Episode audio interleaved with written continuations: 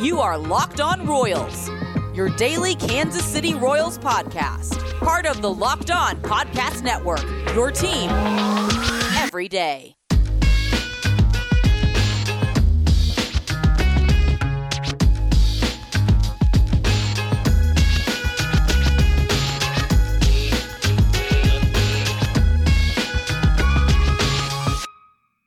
Let's get it going on the Locked On Royals podcast, a part of the Locked On Podcast Network, your teams every day. I am your host, Rylan Stiles. You can follow me on Twitter at Rylan underscore Stiles. It is at R Y L A N underscore S T I L E S. This show is brought to you by our good friends over at Built Bar. Built Bar is a fantastic protein bar that tastes just like a candy bar. Go to builtbar.com, use promo code locked on. You're going to get 20% off your next order.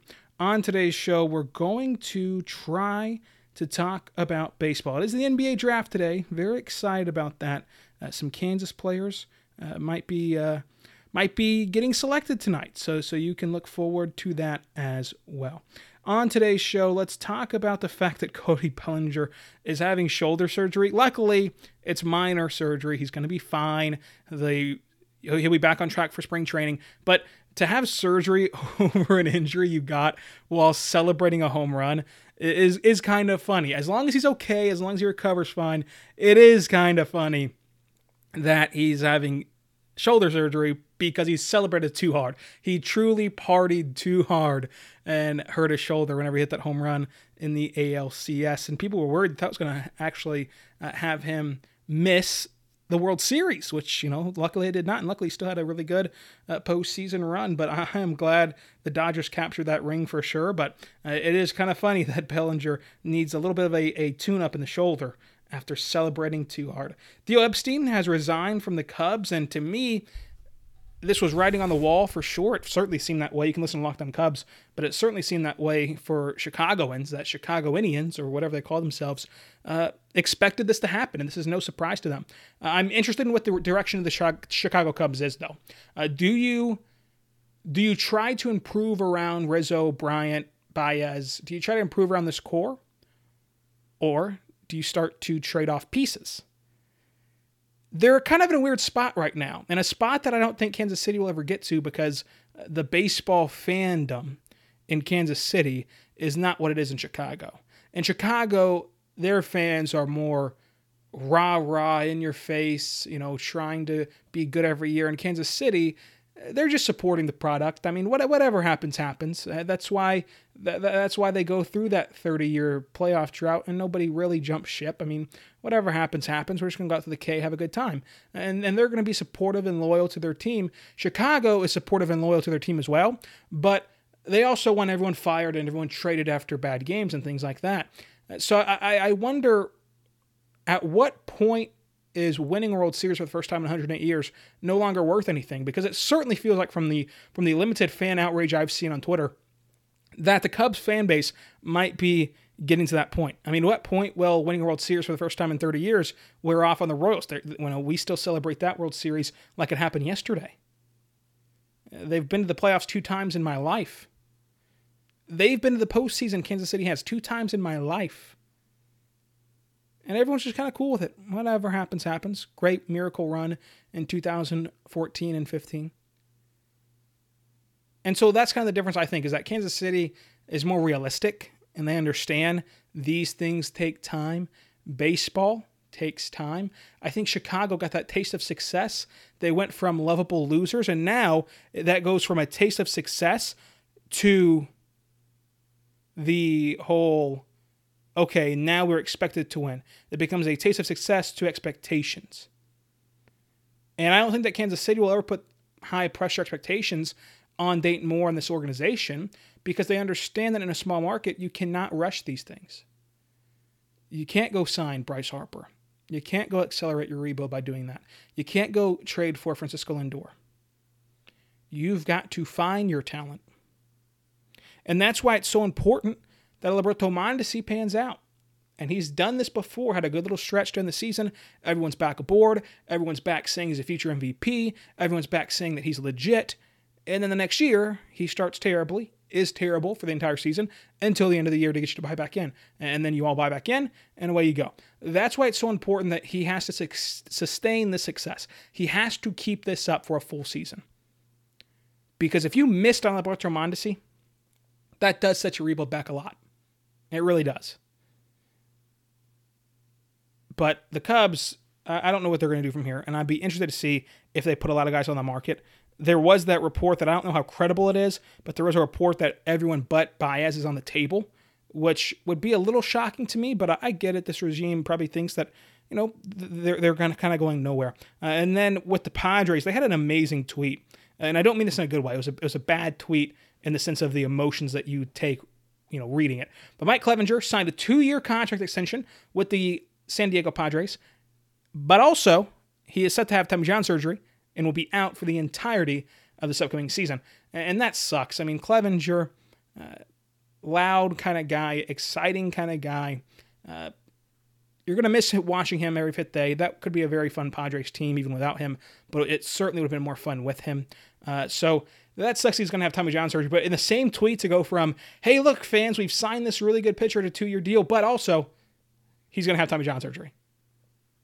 I cannot imagine being a Padres fan reading that tweet, just what your what your emotions would be like.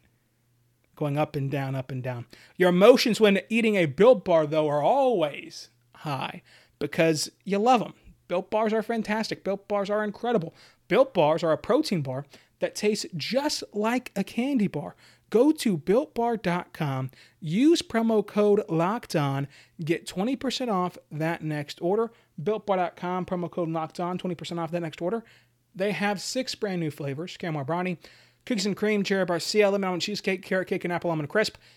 And they also have their 12 original flavors, which of, of those, my favorite has to be the banana bread. The Built Bars are soft and easy to chew with the 100% chocolate on the outside. Great for pre workout, great for post workout, even great as a meal replacement. These things are phenomenal. So get your hands on them today. They're great for the health conscious person losing and retaining weight while indulging in a delicious treat. Uh, they also are low calorie, low sugar, high protein, high fiber, great for the keto diet. Are you doing keto still? Are you? Is anyone listening to this podcast on keto? Let me know on Twitter at Rylan underscore Stiles. That is an amazing diet I have heard. Uh, so I want to know your experience with keto.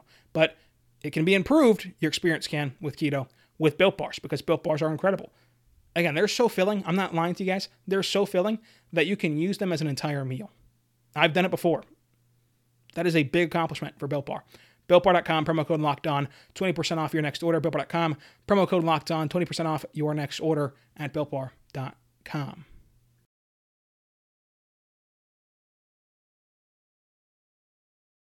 And so we are back on the Locked On Thunder Podcast, a part of the Locked On Podcast Network, your teams every day. I am your host, Rylan Stiles. You can follow me on Twitter at Rylan underscore Stiles. Is at R Y L A N underscore S T I L E S. On today's show, let's continue talking about baseball.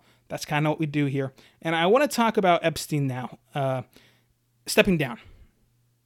And Theo has won everywhere he's gone. So to me, you do not step down from a place like the Cubs, and I get it. There might be some struggles behind the scenes, and you should go listen to Locked On Cubs to get a full overview of actually what happened in Chicago.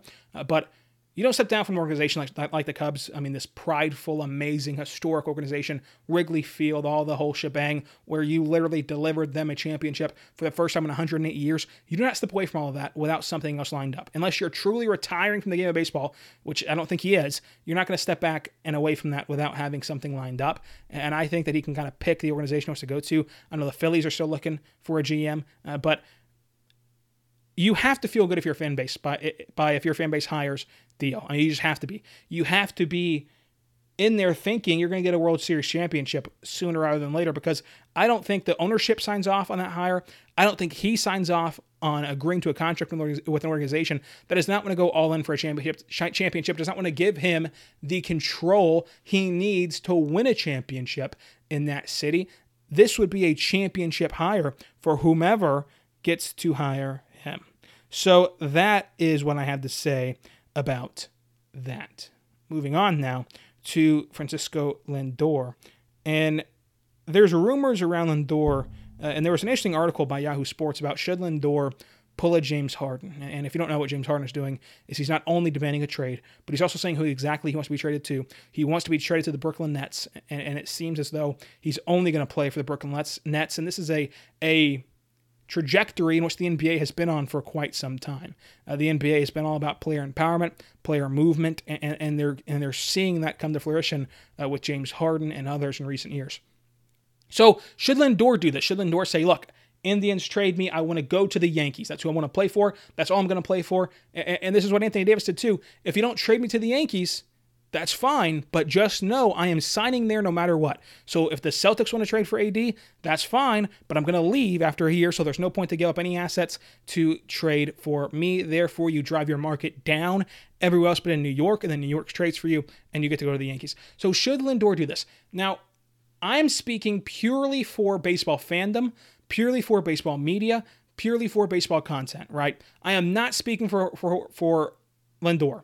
Lindor is his own individual player, and he has to de- decide if he wants to do that, if he wants to put himself in that position, because there will be backlash, especially in a sport like baseball. A sport like baseball does not have a fan base like the NBA, where now this generation of NBA fans, not really fans of teams. I mean, there's not a lot of people under the age of like 30 just a diehard fan of a specific team. They're fans of players, and so if the player moves, that's fine. They now have a new team to root for and watch every single night. That's how NBA fans treat the NBA. Baseball fans do not do that. Baseball fans are truly still rooting for laundry.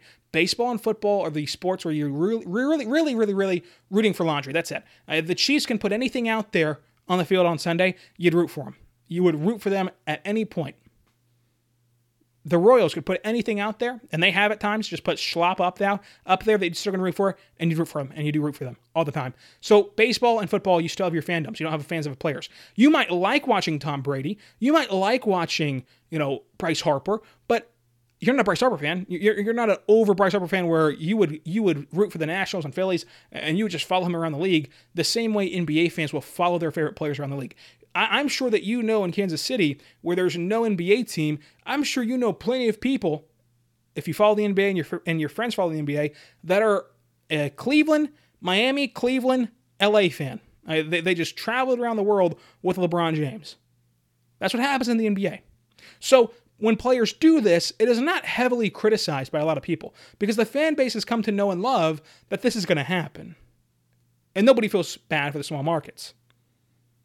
So, should Lindor do this? In a sport like baseball, he has to be aware it will not be received the same way it is in basketball.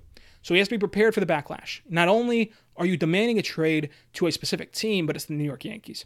Now, for a fan's perspective and for the media and for the content, he should, because this is what I talked about yesterday bringing baseball back to relevancy, giving baseball something to talk about. Look, I have a podcast every single day about the Kansas City Royals, and right now the latest rumor we have is from two weeks ago about Matt Shewmake. That's what I had to talk about with baseball. If baseball gave me something to talk about, that'd be awesome. It would keep baseball in the news cycle, it would keep baseball in the headlines people would talk about, wow, this is the first step to player empowerment in baseball, a sport that does not have very much of that. This is the first step to that. And can more stars do this? Who's the next superstar that can pull a Lindor? Who's the next superstar that can demand a trade and, and hand pick the team they want to go to? Uh, this adds a layer of conversation if he would do this. I don't think he'll do this. I don't think that for one second. But if he did do it, it would be good, I think, for the game of baseball. Old people will not find it that way. Old people, the old heads that didn't want expanded playoffs, that didn't want universal DH, that didn't want any change because it's their game that they know and love from the 40s, and they hope it stays that way forever. That didn't want it, that did not want instant replay. All those people would not like this. They would not like this decision. Would not like this move.